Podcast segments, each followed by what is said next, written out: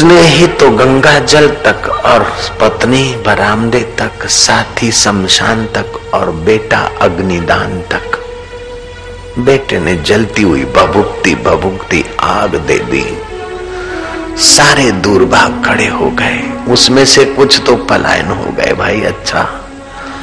फिर तीसरा मनाने को आएँगे तो आएँगे, मुझे बाहर जाना है, किसी को बाहर जाना है, किसी को दुकान में जाना है, किसी को कहीं जाना है। उन बेवकूफों को पता नहीं कि सबको यहीं आना है। वो मेरे को छोड़कर चले गए। कुछ लोग रहे, देखो कहीं कच्चा न रह जाए मुद्दा। जिसको मैंने मैं मैं करके संभाला था, वो कहीं कच्चा न रह जाए, इसकी खबरदारी रखने के लिए कुछ रहे। शमशान के नौकर को बोलते, भाई, ये उठाकर उधर ढाल। बबुक बबुक बबुक बबुक आग लगी। घुटना और पैर, चर्बी पड़ी, जली, धड़ाक नीचे निकल। आते जल रही है, मैं देख रहा हूँ। खोपड़ी धड़ाका बोली, फटी। एक हाथ का हिस्सा जरा गिर पड़ा तो उस नौकर ने उठाकर बराबर अग्नि के बीच रखा। कहीं कच्चा न रह जाए। राख बनाने के लिए लगे थे सारे कुटुंबी, बच्चे आदि जो निकट के थे वे दस बीस बच्चे, बाकी तो सब भाग गए। तीसरे दिन मेरे शमशान की वो हड्डियाँ चुनने के लिए गए। हड्डियाँ चुन कर आए। कुटुंबियों ने कहा, घर में हड्डियाँ लाना अपशुकन है। हाय रे संसार, तेरे लिए हम मर मिटे थे, पागल हो चुके थे, कूड़ कपट किए, धोखे, दड़ी किए। रब को बुलाकर, हे शरीर, तुझे पाला था। विवेक को दबाकर, तू मैं हूँ, मैं तू है, ऐसा किया था। आज ये हड्डियाँ भी घर में लाना अपशुकन है, किसी पेड़ पर बाँध दो। लावारिश समझ। जब हरिद्वार जाओ तो गंगा में प्रवाह कर देना। बस कहानी पूरी। सुबह का बचपन हँसते देखा दोपहर की मस्त जवानी। शाम का बुढ़ापा ढलते देखा, रात को खत्म कहानी। क्या यही जीवन था? ना ना। ये जीवन नहीं था, लेकिन अविवेक से इसी को हम जीवन मान रहे थे। ना समझी से इसी को हम जीवन मान रहे हैं। यार, मैंने तो ईश्वर की और किताब पढ़ी। ये शरीर जल रहा है। बबुक बबुक हो रहा है। उसकी जलन और बबुकता को मैं देख रहा हूँ। उसकी मौत को मैं देख रहा हूँ यार। जिस जो मौत को देखता है, वो मौत से न्यारा है। धन्य है ईश्वर की और पुस्तक का विवेक। जो मौत को देखता है, वो मौत से न्यारा है। जो मौत से न्यारा है, उसकी मौत नहीं होती। जिसकी मौत नहीं होती, यार मैं वो था, मुझे मालूम था, विवेक जग गया। तुलसी, हरि गुरु, करुणा बिना विमल विवेक न होई। बिन विवेक संसार घोर, निधि पार न पावे कोई। यार मैं तो उस ईश्वर की और पुस्तक का अध्ययन करते करते जीते जी इस शरीर को समझता हूँ कि मर गया। इसके मौत का मैं साक्षी हूँ, जो मौत का साक्षी है, वो उसकी मौत नहीं है। अपने साक्षी स्वरूप में आता हूँ तो मुझे कोई वासना और कोई इच्छा जैसा नहीं लगता है। जब शरीर में वृत्ति आती तो फिर पुराने दुष्ट संस्कार आ जाते। बाबा ने सुनाया था कथा में कि वशिष्ठ ने कहा है कि करोड़ों जन्मों की वासना है, दीर्घ अभ्यास के अन्ना नहीं जाती। यार, अब जब शरीर में शक्ति थी अभ्यास करने की, कहीं बाबा के मौन मंदिर में बैठने की शक्ति थी, तब तो विवेक नहीं था। अब विवेक जगाए तो यार शक्ति नहीं, क्या करे? हफ़्ता पंद्रह दिन बाबा के डेरे में रहे, संसार के संबंधों को भूलकर। लेकिन वो भी शरीर साथ नहीं देता है। अगर जवानी में ये कर लेता तो काम पूरा हो जाता। इस मरने वाली लोथ के पीछे ज़िंदगी तबाह हो गई। उस तबाह होने की ज़िंदगी में से थोड़ा समय बचाकर कहीं एकांतवास जाते और भजन में लगते तो यार, अपने भी बाबा जी जैसे हो जाते ब्रह्म ज्ञानी हो जाते। अब जो रही है, जो गई सो गई, राख रही को जितनी बीत गई, यार बेवकूफ़ी में ज़िंदगी चलो, अब क्या करें? अब सावधान रहे। एक मित्र दूसरे मित्र को कह रहा दूसरा मित्र मानो अपने जीवन के लिए तैयारियाँ कर रहा है, कि अब समय बर्बाद करने को नहीं है। अब समय गंवाने को नहीं है। कुलीज बड़ा कम बोला था। साथी चाहते थे कि कुछ बोले, ज़्यादा बोले। कुलीज समझते थे कि वाणी को व्यर्थ करना ठीक नहीं। जैसे भगवान गणपति ने व्यास जी को कहा, बच्चों, गुप्ती रखनी चाहिए वाणी की शक्ति का। सदुपयोग करे, बाकी की वाणी बचा कर रखे। वो कुलीज वचो गुप्ती के रहस्य को थोड़ा बहुत कैसे जाना? मित्रों ने एक महफिल रची कि कुछ भी हो, आज इनको बुलवाएँगे खूब। एक चतुर चपल स्त्री को कांटेक्ट दिया, भोजन बनाओ। और हम लोग डिनर पार्टी करें तुम बार बार कुलीज से पूछो, कैसा बना, क्या है? ऐसा करके कुछ तो व्याख्या करें। ये बहुत कम बोला आदमी। उस भोजन परोसने वाली चतुर चालाक चलती पुरजी ने बहुत ट्राई किया। ये कैसा बना है? कुलिज ने इशारा किया। ये कैसा है? बार बार घूम फिर के कुलीज को परोसे और कुलीज को छेड़े के क्या है? आखिर कुलीज ने कहा ऑल इज़ गुड बस। कुलीज के अपने चार साल पूरे हुए साथियों ने कहा कि तुम बच्चों गुप्ती नहीं बोलते और मौन और तुम्हारा थोड़ा बोलना बड़ी असर करता है। जो व्यर्थ की बकवास करते उनकी वाणी की कोई वैल्यू नहीं होती। लेकिन जो वाणी की रक्षा करते साधन काल में और फिर जब बोलते हैं तो उनकी वाणी सुनकर हज़ार, दो हज़ार नहीं, लाख, दो लाख नहीं, करोड़ों लोग पावन हो जाते हैं जो इस रहस्य को समझते हैं।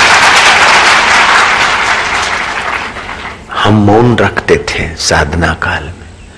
गुफा में रहते थे तो अकेले रहते थे तो बोलने का प्रसंग ही नहीं आता था। अभी भी हम सत्संग में सार सार बात बोलने पर ध्यान देते हैं। लंबा विस्तार या फालतू बातें, न आए ऐसा हम ध्यान रखते हैं कि कम समय में, कम शब्दों में आप लोगों का ज़्यादा भला हो जाए, आप लोगों का ज़्यादा मंगल हो जाए।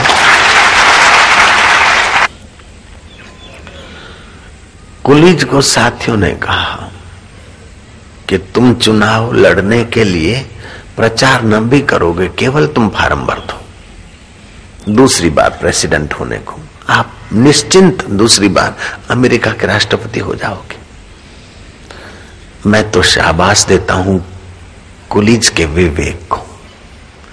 कुलीज ने क्या आई हैव नो टाइम अब मेरे पास वेस्ट करने के लिए टाइम नहीं मैंने व्हाइट हाउस में रह के देख लिया है। मैंने लोगों का थैंक्स देख लिया है ये क्या काम आएँगे मुझे? कैसा रहा होगा वो बुद्धिमान राष्ट्रपति? बिल्कुल तैयार है, दूसरी बार आप आराम से आ जाएँगे। आपको स्पीच भी नहीं करनी पड़ेगी, हम व्यवस्था कर लेंगे। आपकी बड़ी इंप्रेशन है, बोले इंप्रेशन है तो क्या है? टाइम वेस्ट करूँ मैं? Please excuse me I have no time और कुलिज राष्ट्रपति पद से निवृत्त होकर शांति के रास्ते चला। मैं तो शाबाश दूँगा कनाडा के प्रेसिडेंट को, मिस्टर ट्रूडो को। ट्रूडो ने जब गीता पढ़ी, ट्रूडो का हृदय भर गया।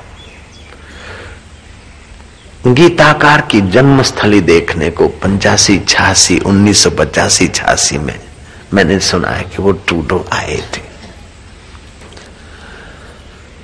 ट्रूडो रिजाइन करके एकांत गए दूध के लिए, गाय रखी और आध्यात्मिक पोषण के लिए उसने उपनिषदें और गीताएँ रखी और अंतर आत्मा में, विमल विवेक में उसने आगे की कूच की।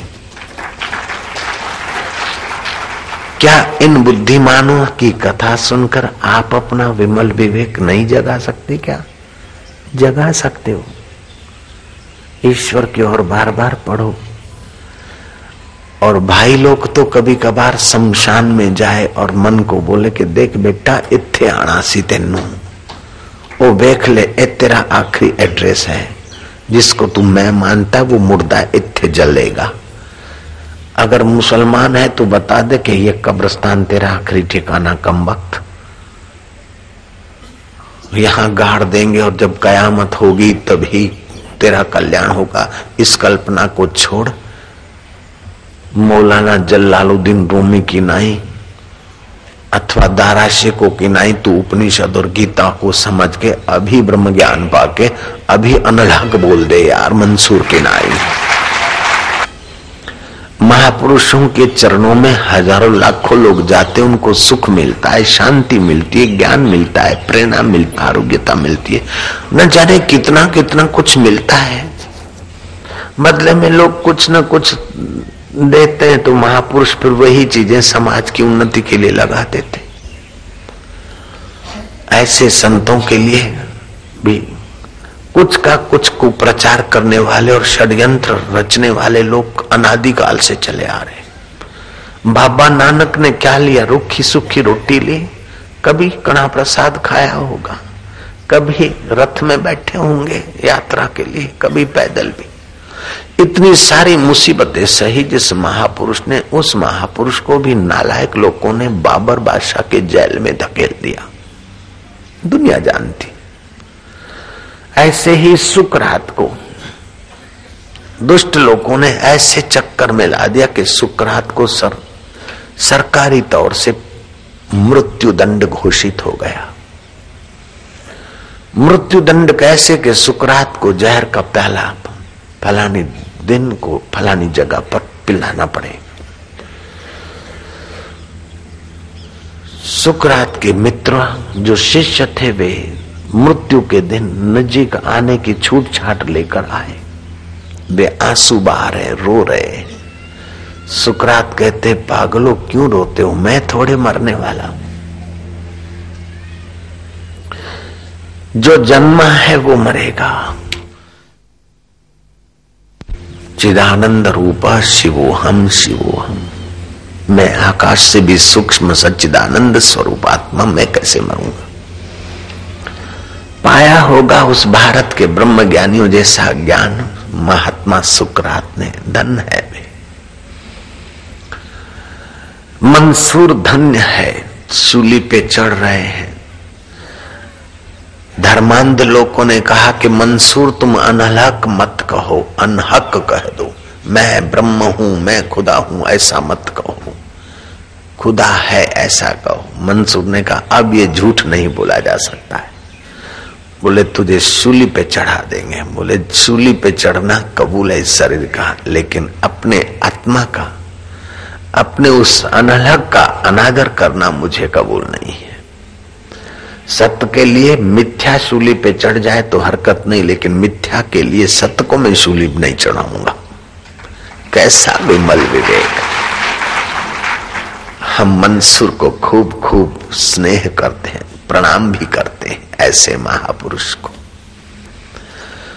ज़ोर दिया, मुल्ला मौलवियों ने, मजहबवादियों ने, नेरो माइंड के लोगों ने, राजाओं को उकसाया। आखिर मंसूर के सिर पर फटकार दी गई शूली शूली पे चढ़ाए मंसूर को कहते हैं कि अभी भी तुम्हें मौका है, अगर जान बचाना चाहते हो तो। अनहक न कहो, अनहक कह दो। बोले, नहीं हो सकता है। अनहक अनहक आवेशी, द्वेषी, विवेकहीन मूर्खों ने ऑर्डर कर दिया और मंसूर शूली पे चढ़े। शूली का अपना जो कुछ व्यवस्था था, हुआ हुआ, और वो महापुरुष ने जाते जाते कहा कि, अनलक, जिसको मौत मारती वो मैं नहीं, मैं तो सत्य स्वरूप, खुद खुदा स्वरूप, ब्रह्म हूँ। सुकरात के शिष्य आँसू बहा रहे हैं। समय होने की तैयारी है। बज रहे हैं पाँच। सुकरात उठे। जहर घोलने वालों को बोला कि तुम समय देखो, टाइम हो गया है। इतना धीरे से घोलते हो तो कब दोगे तुम? उन्होंने कहा कि अजीब इंसान हो। हम तो चाहते कि तुम्हारा जैसा नेक इंसान थोड़े श्वास और ले ले। इसलिए हम जानबूझकर स्लो काम कर रहे हैं, धीरे कर रहे हैं। दस पाँच श्वास और जी लो तुम। सुकरात ने कहा, नहीं नहीं। हम दस पाँच श्वास क्या जिएँगे? हमारी तो मोहती नहीं होती भैया। जिसका जन्म हुआ था वो मरेगा। तुम अपना ड्यूटी करो, टाइम सर घोलो, जल्दी करो। नौकरों ने रगड़ ज़्यादा जल्दी मारी, जहर का प्याला पिस लिया, तैयार कर सुकरात के हाथ में थमाया और सुकरात जैसे कोई पानी का गिलास पी रहे हैं या शरबत पी रहे हैं, ऐसे पी लिया। चीखने लगे, मित्र रोने लगे, सेवक। सुकरात लेट गए, बोले, चीखने का वक्त नहीं है, पागलों। ये रोने का वक्त नहीं है, जो जीवन भर ये ताबूत तुम्हें नहीं सिखा सका, वो अभी प्रैक्टिकल प्रयोग से तुम्हें सिखा रहा है। सुनो अब ये शरीर के अवयव मर रहे हैं। पैर ठंडे हो गए। पैरों तक की चेतना समेटी गई है। अब घुटनों तक आ गया इसका असर अब साथल तक आ गए जांघों तक आ गया। अब जांघों से ऊपर चला है। इसका प्रभाव। अब ये मरोट रहा है जीवनी शक्ति को, शरीर की जीवनी शक्ति को। इस यंत्र को मरोट रहा है। ये मेरा यंत्र अब खलास होने की तैयारी है। मेरा यंत्र खलास होने की तैयारी है। ऐसे मैंने यंत्र पा पा कर छोड़ दिए, जिनकी गिनती हो नहीं सकती। लाख, दो लाख, करोड़, दो करोड़, पाँच करोड़, पचास करोड़, अरब खरब बोले, नहीं हो सकती गिनती। सृष्टि अनादिकाल से है तो माया भी अनादिकाल से है। प्रकृति अनादिकाल से है तो जीव भी अनादिकाल से है, ईश्वर भी अनादिकाल से और ब्रह्म अनंत अनादि है। ये सारे अनादिकाल से चक्र चल रहे हैं, जो ब्रह्म को जानता है, वो अनंत अनादि हो जाता है, और बाकी के सब शांत हो जाते उसके। आज ये सारे अनादि शांत हो गए, और मैं अनंत अनादि हो रहा हूँ, और तुम रो रहे हो। देखो, ये अनादि चक्र अब पूरा हो रहा है। अब हम दोबारा न जन्मेंगे, न मरेंगे। हम ब्रह्मा होकर सृष्टि करेंगे, विष्णु होकर पालन करेंगे, खुदा होकर सबके दिल में व्यापे रहेंगे। देखो, मृत्यु किसकी होती है? शरीर की मृत्यु हो रही है। और मैं उसे देख रहा हूँ, पागलों। मैं नहीं मर रहा हूँ, तुम मुझे मरता हुआ समझ रहे हो। जीवन भर मेरा यही संदेश था, अब कम से कम कम भक्ति छोड़ो। मौत के समय तो ये मान लो, विवेक जगाओ कि तुम भी वही हो जो मैं हूँ। तुलसी हरि गुरु करुणा बिना विमल विवेक न होई। बिनु विवेक संसार घोर निधि पार न पावई कोई। वृंदावन में एक बड़े उच्च कोटि के संत थे। आनंद में माँ भी उनके चरणों में जाकर बैठती थी। आनंद में माँ के वे मित्र संत थे। हाथी बाबा, उड़िया बाबा।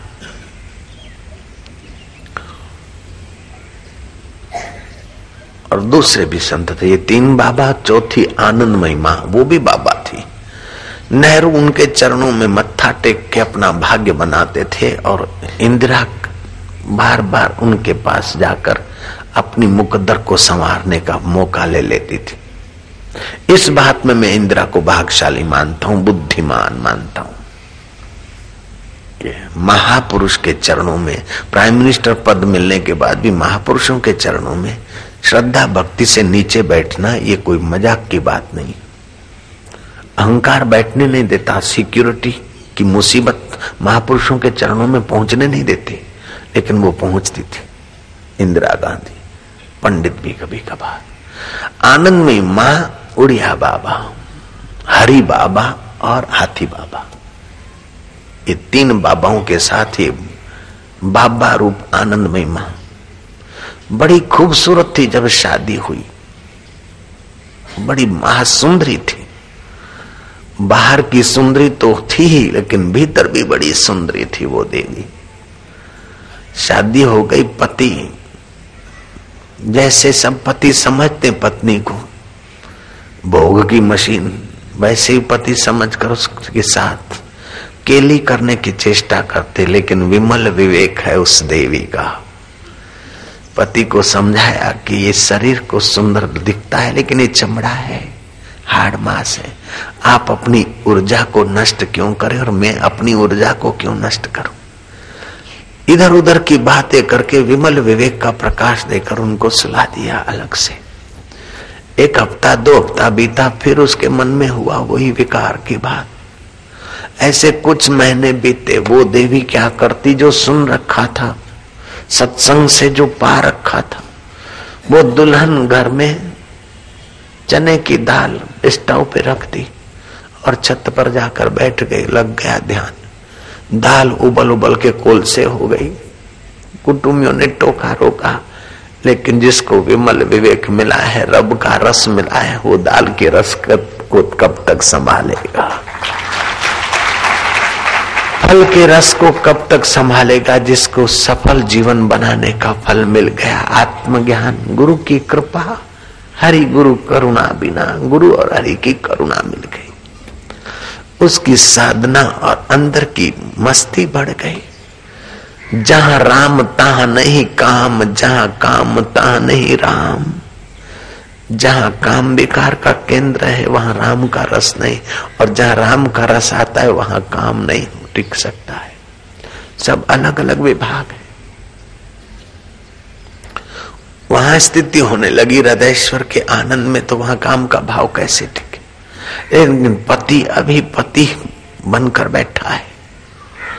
एक रात को सोचते सोचते उस परमेश्वर का ध्यान करते करते विमल विवेक की धनी उदेवी मध्य रात को जगी। पति को ठंड हो रहा चल उठ। उठ, पति खुश हुआ कि वाह, आज ये सोने की रात हमारे लिए। आज तो सुवर्ण का दिन, सुवर्ण नाइट गोल्ड नाइट वास्तव में उसकी गोल्ड नाइट हो रही थी। वास्तव में हो रही थी। और जो मूर्ख सेक्स करके गोल्ड नाइट समझते उनकी तो मौत नाइट होती है। कमर तोड़ नाइट बनती है उनकी।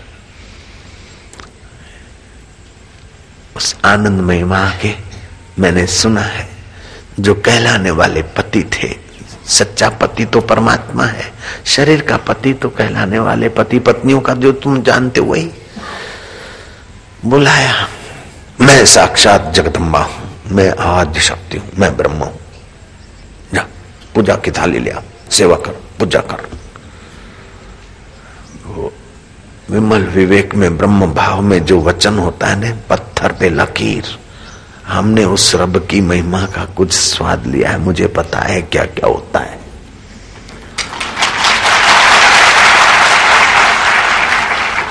प्रकृति उसकी आज्ञा टाल नहीं सकती, लेकिन ऐसे महापुरुष बार बार प्रकृति में हस्तक्षेप नहीं करते।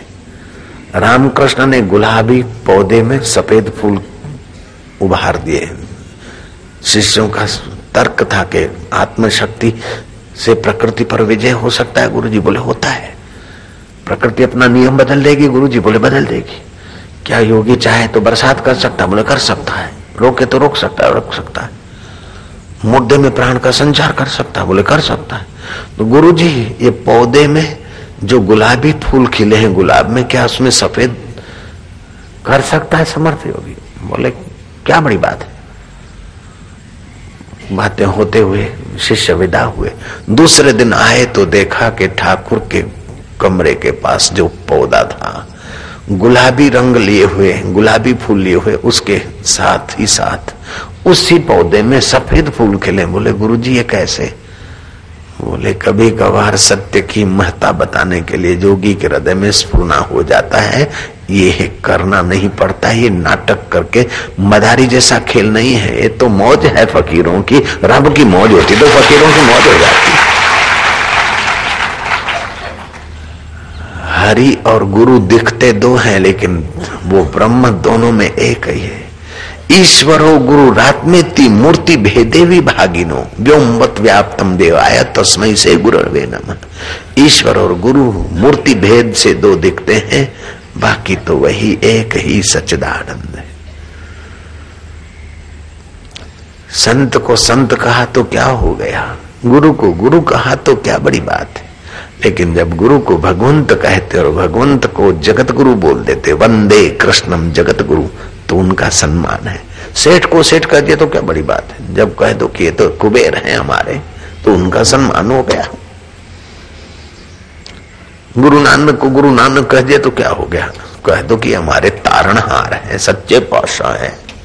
तो उनका सम्मान हुआ। महाराज, आनंदमय माँ ने कहा, मैं जगदम्बा हूँ पूजक उसने पूजा की। व्यवहार दृष्टि से तो पति से पूजा करवाना भारतीय परंपरा में गलत है। लेकिन उसका विमल विवेक जगा था, अपने को हाड़ मास का शरीर नहीं मानती थी। वो निर्लेप पद में पहुँची थी। ब्रह्मज्ञानी सदा निर्लेपा, जैसे जल में कमल अलेपा। मैं तो उस भाई को भी धन्यवाद दूँगा कि इस देवी की बात मानकर पूजा की। पूजा का फल हुआ कि उस देवी की प्रसन्नता हुई। जगतम्बा के रूप में पत्नी को पूजा।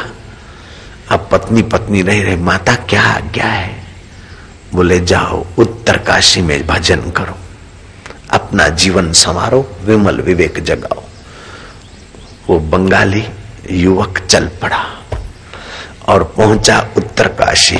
अभी भी उसकी साधना तली उत्तर काशी में आनंदमय माँ कभी कभार वहाँ जाती थी। हम भी वो जगह देखे हुए। फिर वो तो लगी लगी लगी, कीर्तन करे भक्त, जप करे, ध्यान करे, खुद बैठी रहे। चांद्रायण व्रत किए क्या क्या किया कुंडली शक्ति जगी, एक बार तोतेर आदमी का खाना खा गई। तुम भी जब इसमें आगे बढ़ोगे तो हो सकता है, लेकिन सबको ऐसा नहीं होगा। हमारे जीवन में ऐसा नहीं आया तोतेर आदमी का खाना। और कभी तो महीनों भर खाए नहीं, एक और खा ले। ऐसे ऐसे गीत पैदा होते हैं कि कल्पना भी ना कर सको। ऐसे ऐसे शब्द निकलते हैं कि आप सोच नहीं सकते। ऐसे ऐसे एक्शन होते हैं कि आप करना चाहो तो नहीं कर सकते। जब वो आदि शक्ति कुंडली जागृत होती है और परम विवेक के द्वार खोलने की यात्रा शुरू होती है तो जन्मों जन्मों के पड़े हुए संस्कार, जन्म जन्मांतर के पड़ा हुआ कचरा, भाव, कुभाव, सुभाव जो भी है, वो निकलकर स्वच्छता होती है। जो बुढ़ापे में रोग होने वाले, वो रोग के कीटाणुओं को, रोग के कणों को बाहर निकालने के लिए वो महामाया तुमसे एक्शन करवाएगी। तुम कमरे में ध्यान भजन करोगे तो कैसे ऐसे एक्शन ऐसे ऐसे आसन करोगे, ऐसे ऐसे मेढक की नाई जंपिंग होने लगेगा कि आप सोचेंगे क्या हो रहा है। लेकिन ये सब होता है। आनंदमयी माँ जिस साधु को, संत को आदर से देखती थी, मत्था टेकती थी। प्राइम मिनिस्टर जहाँ मत्था टेक के अपना भाग्य बनाते थे, वो देवी जिस संत को मत्था टेकती थी, वो संत थे उड़िया बाबा। संत संत में मत्था टेक देते उसमें छोटे बड़े का बाहु नहीं होता, बस शिष्टाचार होता है। संतों का हृदय तो नम्र होता ही है, महान आत्माओं का हृदय तो नम्र होता ही है। हम सत्संग जब पूरा करते हैं तो आप सबको बार बार हम प्रणाम करते मत्था टेकते आप सबको। आप देखते हैं। आनंदमयी माँ अपने मित्र संत उड़िया बाबा को बड़ा आदर से मत्था टेक उड़िया बाबा का शरीर शांत हुआ समय पाकर उनका शिष्य पलटू। बड़ा प्रेमी था गुरु का। गुरु के सेवा कार्य खोज लेता था। चार प्रकार के सेवक होते हैं। एक होते हैं फोर्थ क्लास सेवक। दूसरे होते हैं थर्ड क्लास, तीसरे होते हैं सेकंड क्लास और पहले होते हैं फ़र्स्ट क्लास सेवक। उत्तम सेवक।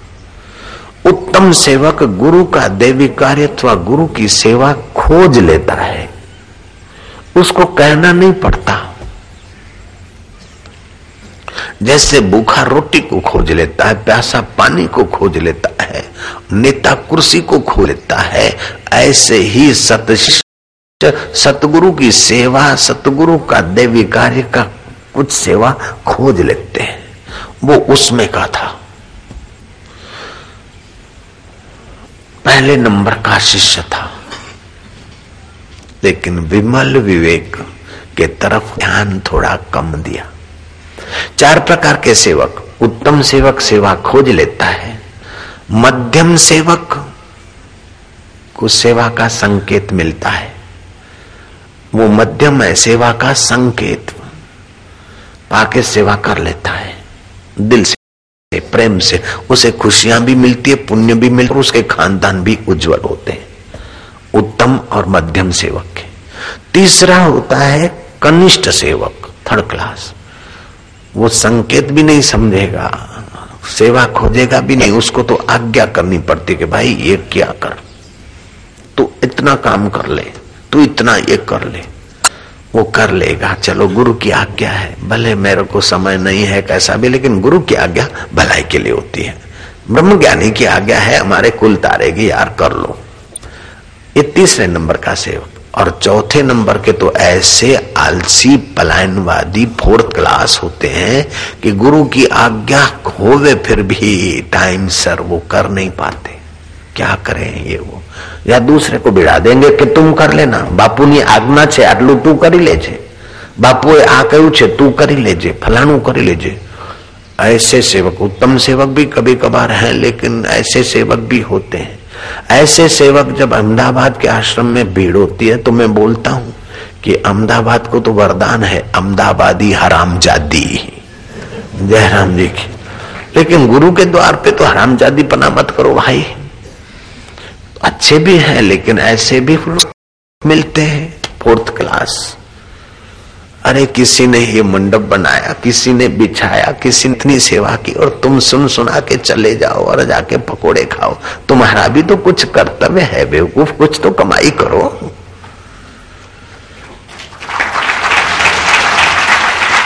दूसरे लोग दान दें, दूसरे लोग सामान लाएँ, दूसरे लोग बिछाए और तुम सुनकर कपड़े छिटक के चले गए तो बस खाली के खाली रह गए।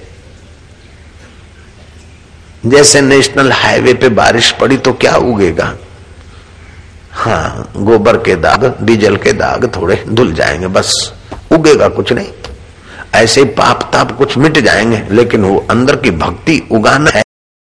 तो तू कोई न कोई सेवा खोज ले जिन से व्यातिन पाया मान, नानक गावे गुण निधान। बाबा का हम सत्संग रोज सुनते हैं। ठीक है अच्छा है।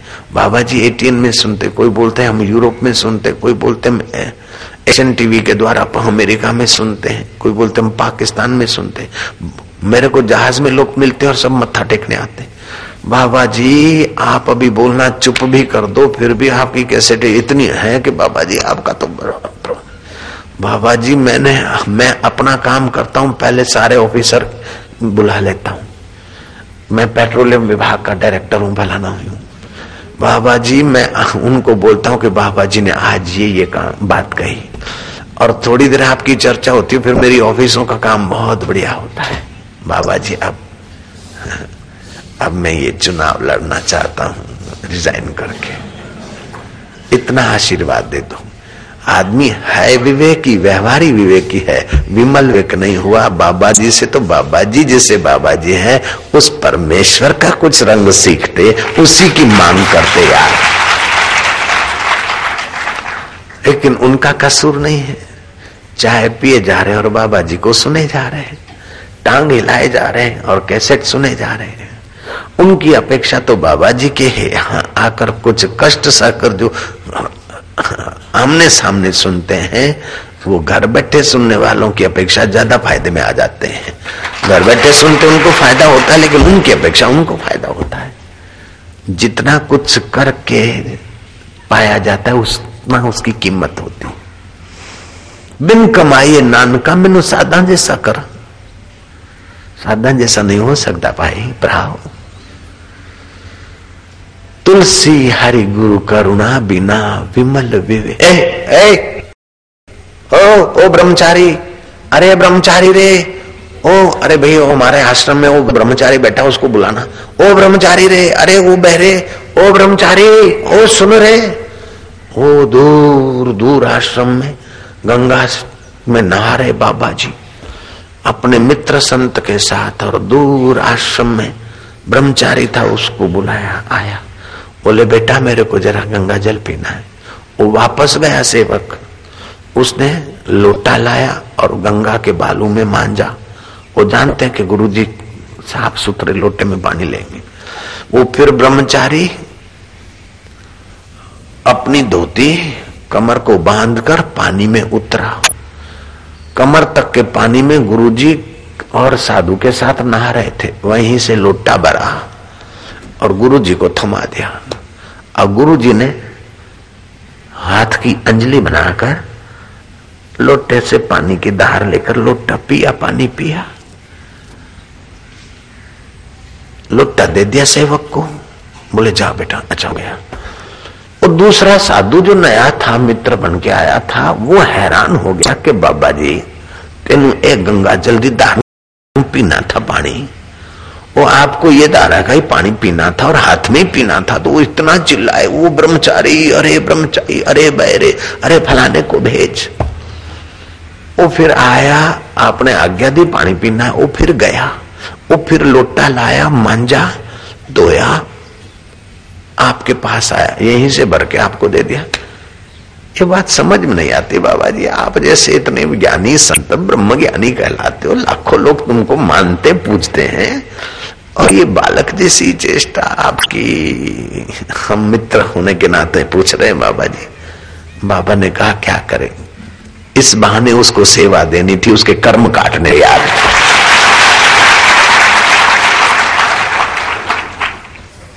तुम परदेश में कमा कमा कर हमारे देशवासियों को खिलाओ या भजन करे। पुण्य तो तुम्हारे से जाएगा तो इनको क्या फलेगा? हम जब शिविर करते थे तो एक व्यक्ति ने खूब ऑफ़र किए कि शिविर में जो भी घर चाहता है, हम भेजा करें। मेरे को सीधा बोलने की उसकी हिम्मत नहीं हुई, समिति वालों को बोला। फिर सूरत शिविर में भी कई काठियावाड़ के भक्त बोलते थे कि लंगर फ्री रखें और जो भी आए जाए, उनकी सेवा हम लोग कर लेंगे अपन। मैं क्या नहीं। भजन करें और उनको मुफ़्त का खिलाएँ, पुण्य तुम ले जाओ तो वो क्या करेंगे बेचारे? अपने को कोई टोटा नहीं है।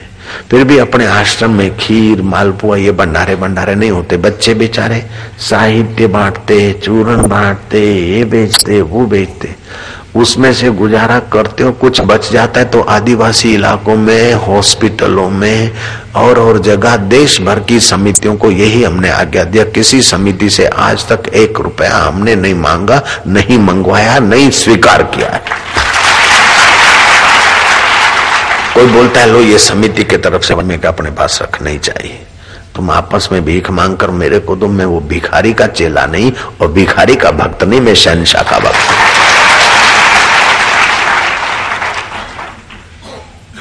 मैं जब